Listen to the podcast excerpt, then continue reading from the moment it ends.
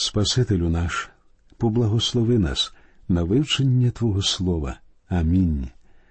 Дорогі наші друзі. Сьогодні ми почнемо вивчення 27-го розділу з Євангелії від Матфія, де ми знайдемо опис центральної події не лише цієї Євангелії, а й усієї Біблії, розп'яття Ісуса Христа. Події цього розділу починаються з того ранку, коли Ісус був схоплений у Гевсіманському саду. Ісус уже став перед судом Каїафи і Синедріону, неправдиві свідки вже вимовили свої обвинувачення проти нього, а Петро вже зрадив свого Господа і учителя. Тепер ми читаємо опис суду над Ісусом у Понтія Пилата. Перший вірш. А коли настав ранок, усі первосвященики і старші народу зібрали нараду супроти Ісуса, щоб йому заподіяти смерть. Юдеї сфабрикували обвинувачення проти Ісуса, і тепер прийшов час вищого суду зрадити його. Юдейські релігійні вожді вважали, що висунуті Ісусу обвинувачення були достатні і для римського суду. Читаємо другий вірш. І, зв'язавши його, повели та й понтію Пилату намісникові віддали. Незважаючи на те, що головна резиденція Понтія Пилата знаходилася в Кесарії, в Єрусалимі у нього був свій палац. Під час святкування Пасхи Понтій Пилат, звичайно, приїжджав до цього міста, тому що на свято в Єрусалим з'їжджалося багато євреїв, що часто приводило до народних хвилювань. Читаємо третій вірш. Тоді Юда, що видав його, як побачив, що його засудили, розкаявся і вернув тридцять срібняків первосвященикам і старшим. Юда Іскаріотський прийшов туди в той самий момент, коли первосвященики вели Ісуса на суд до Пилата. Юда міг би кинутися до Ісуса з благанням про прощення, але замість цього він звертається до релігійних вождів, четвертий вірш, та й сказав Я згрішив, невинну кров видавши. Вони ж відказали А нам що до того? Дивись собі сам. Інакше кажучи, вони відповідають Ти зробив свою справу. Ми схопили того, кого хотіли. Ми оплатили твої послуги, і ти нам більш не потрібен. Читаємо п'ятий вірш.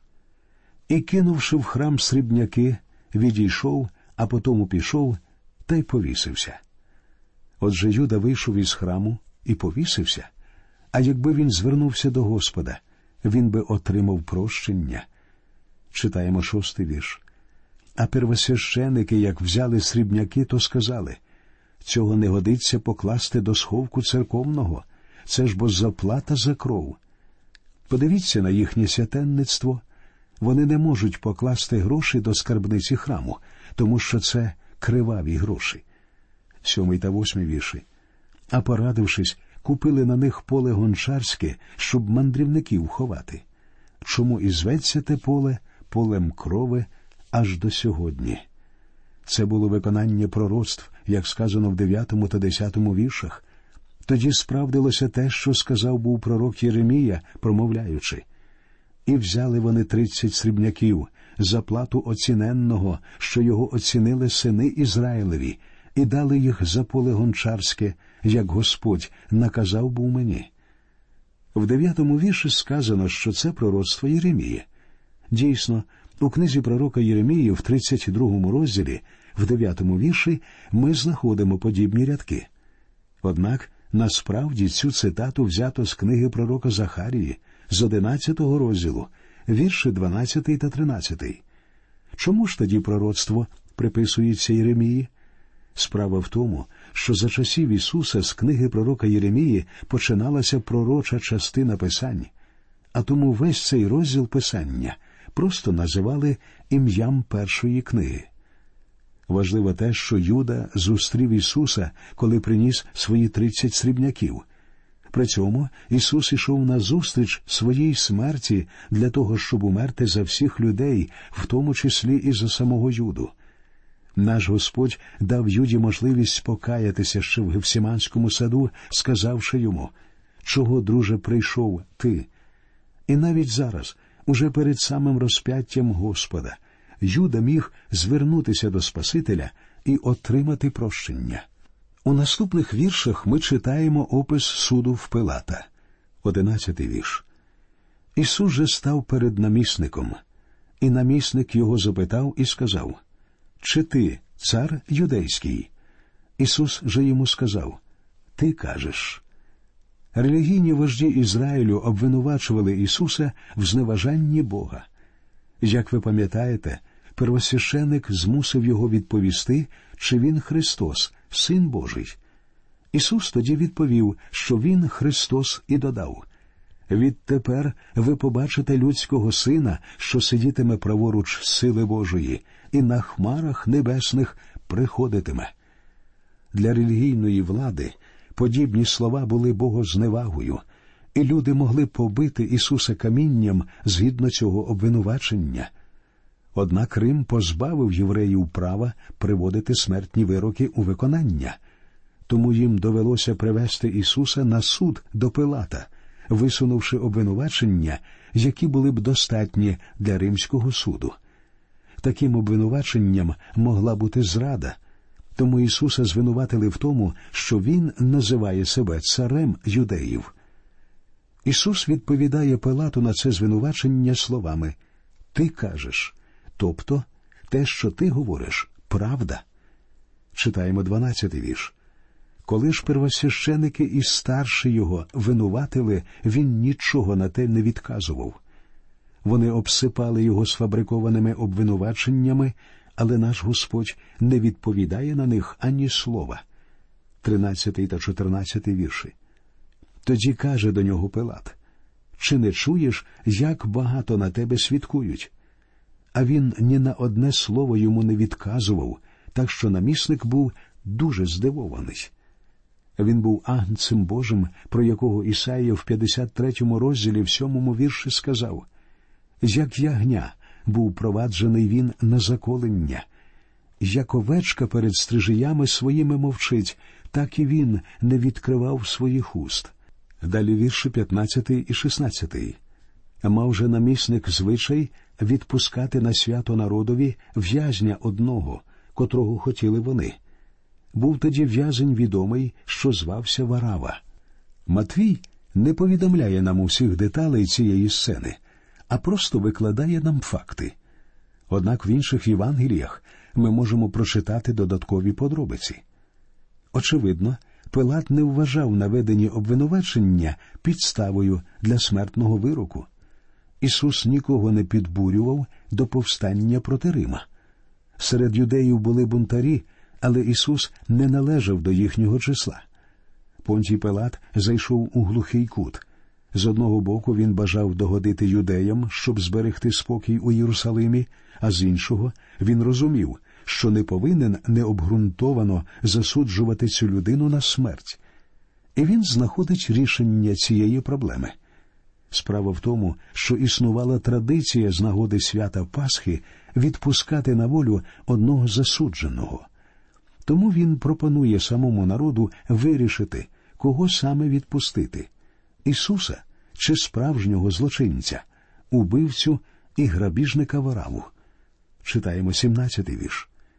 І як зібралися вони, то сказав їм Пилат Котрого бажаєте, щоб я вам відпустив Вараву чи Ісуса, що зветься Христос? Напевно, Пилат не сумнівався, що народ попросить звільнити Ісуса. Контраст між ним і Варавою був очевидний. Вісімнадцятий вірш. Бо він знав, що його через заздрощі видали. Будучи досвідченим політиком, Пилат розумів, що відбувається, і сподівався, що народ зажадає відпустити Ісуса і засудити вараву. Читаємо 19 і 20 вірші. Коли ж він сидів на суддевім сидінні, його дружина прислала сказати йому Нічого немає з отим праведником, бо сьогодні у вісні я багато терпіла з-за нього. А первосвященики і старші попідмовляли народ, щоб просити за вараву, а Ісусові смерть заподіяти. Як бачите, релігійні вожді теж виявилися розумними політиками.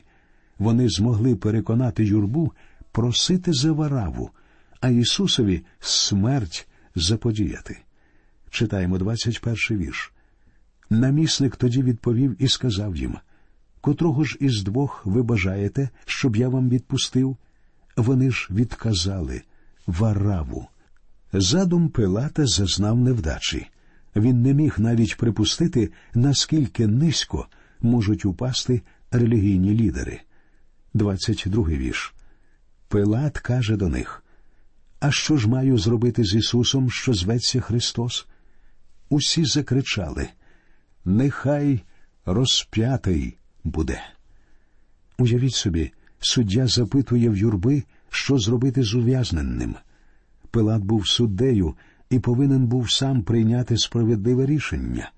В Євангелії від Іоанна сказано, що Пилат багаторазово викликав Ісуса до зали суду і особисто допитував його. Він думав так: Ісус, якщо ти допоможеш мені вийти з цього тупика, я звільню тебе. Але Ісус не бажав захищатися.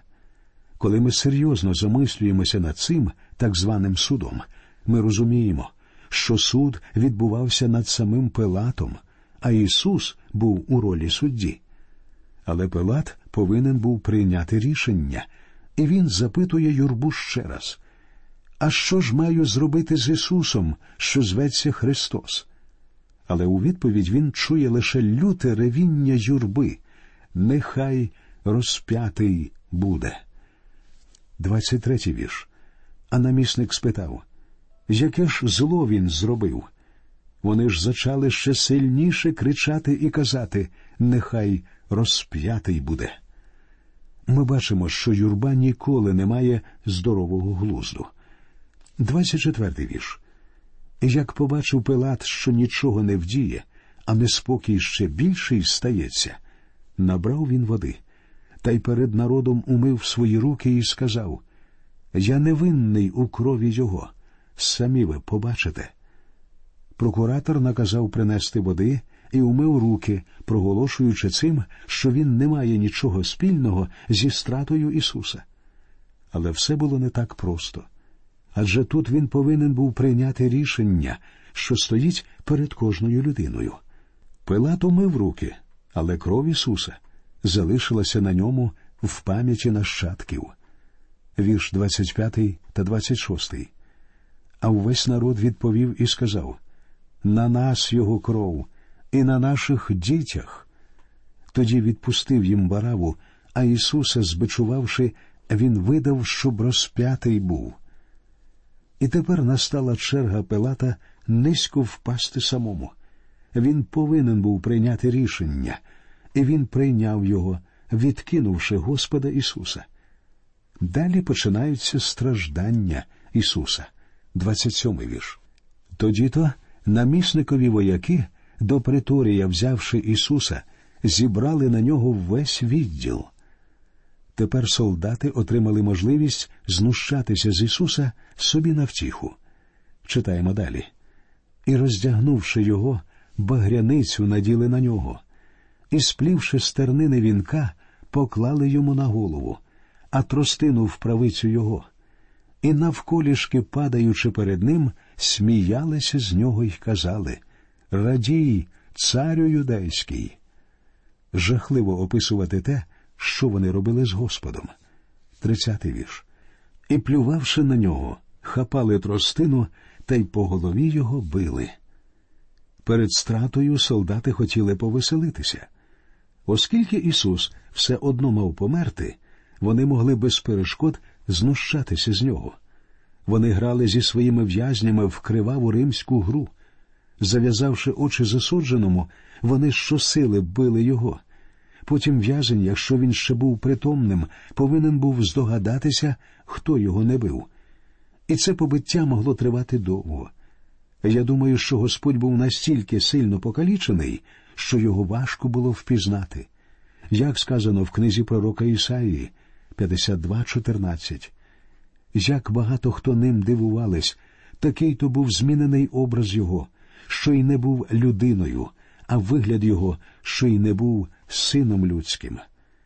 Вірші 31 та 32. А коли назнущалися з нього, зняли з нього плаща, і задягнули в одежу його, і повели його на розп'яття. А виходячи, стріли одного кіринеянина, Симон наймення, його змусили нести для нього Христа. Ісус зазнав жорстоких принижень і страждань. Схоже, що після всіх перенесених побоїв він настільки ослаб, що не міг сам нести свій хрест. Далі ми читаємо найважчі рядки Євангелії, опис розп'яття. Читаємо 33 і 34 вірші. І, прибувши на місце, що зветься Голгофа, цебто сказати череповище, дали йому пити вина із гіркотою змішаного, та, покуштувавши, він пити не схотів. Це місце ми можемо знайти й у наші дні. Звичайно, після всіх змін, які відбулися з Єрусалимом за дві тисячі років, важко стверджувати щось напевно, але місце, що прийнято вважати Голгофою, відповідає біблійному опису. Давши йому пити, вони виконали пророцтво, що ми знаходимо в 68-му псалмі, у 22-му вірші. І жовчі поклали у мій хліб потішення, а в спразі моїй оцтом мене напували. А розп'явши його, вони поділили одежу його, кинувши жереба.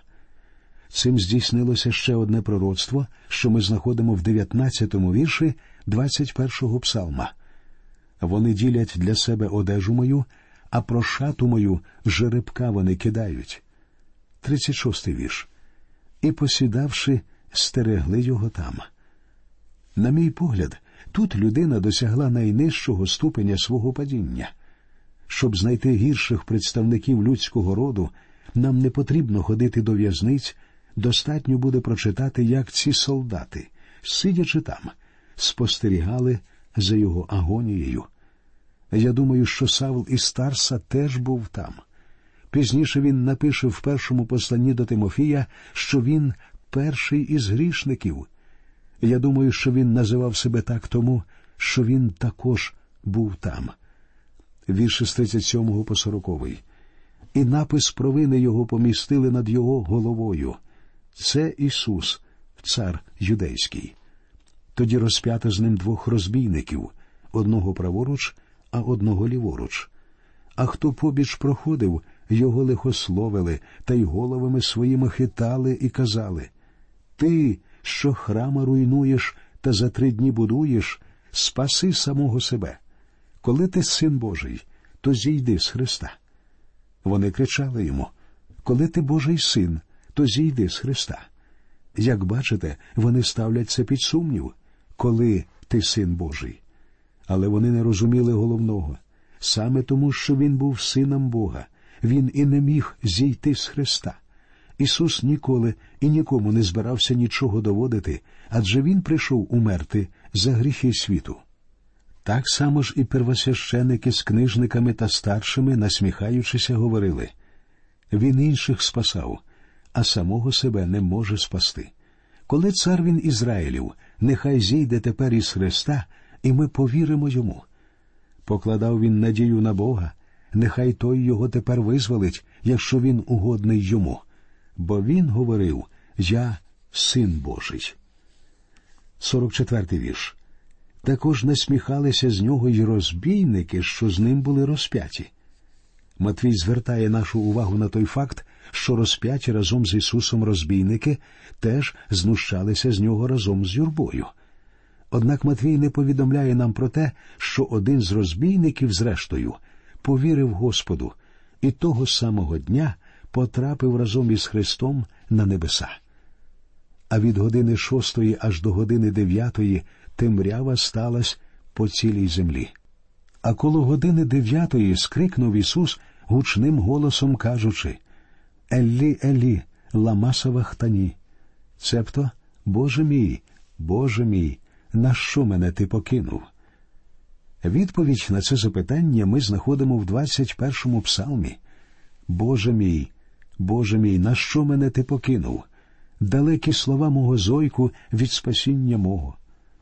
А в четвертому вірші цього псалму ми читаємо фразу Та ти святий.